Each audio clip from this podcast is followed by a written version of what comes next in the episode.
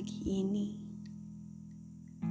aku hendak meminta izin untuk sejenak mencium aroma tanah yang basah. Karena semalam, bumi baru saja menangis dengan kerasnya. Dari jendela kayu, ku dapati ribuan panik di setiap sudut bumi. Taman bermain di tengah kota beberapa detik lalu sudah disulap menjadi kuburan di segala kelas manusia.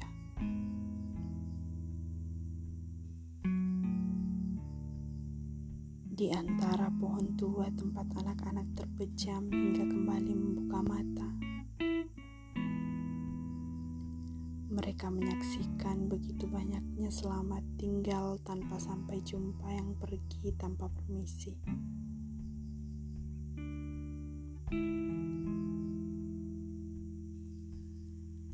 Aku kemudian bermain petak umpet dalam sebuah bilik kecil dengan seorang anak.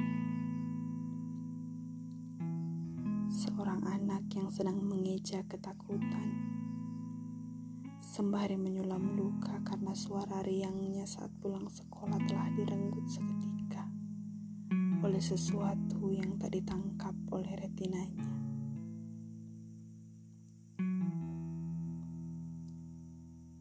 Pundakku mulai merapuh,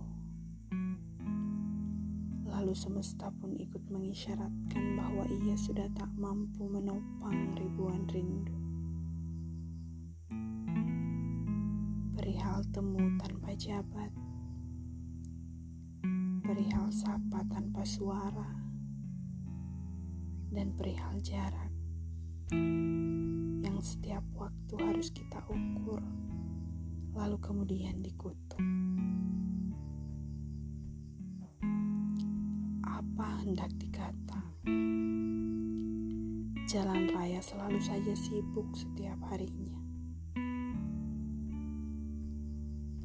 Kata kerja dengan bisingnya masih terus saja menghujani kepala orang-orang yang tak hentinya menyembah rupiah agar hidup selalu bisa dipeluk.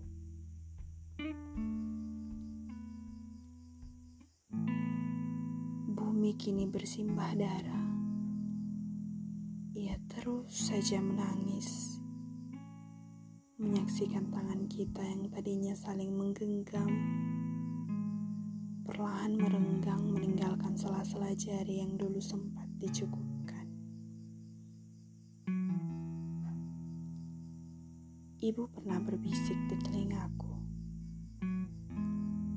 karena setelah perpisahan, tak ada yang baik-baik saja, bukan? Aku kemudian melihat isi dalam diriku yang tak kunjung terbenahi. Lalu esok, aku menengadah ke langit, sembari berbisik pula di sudutnya. Bumiku, lekas pulih.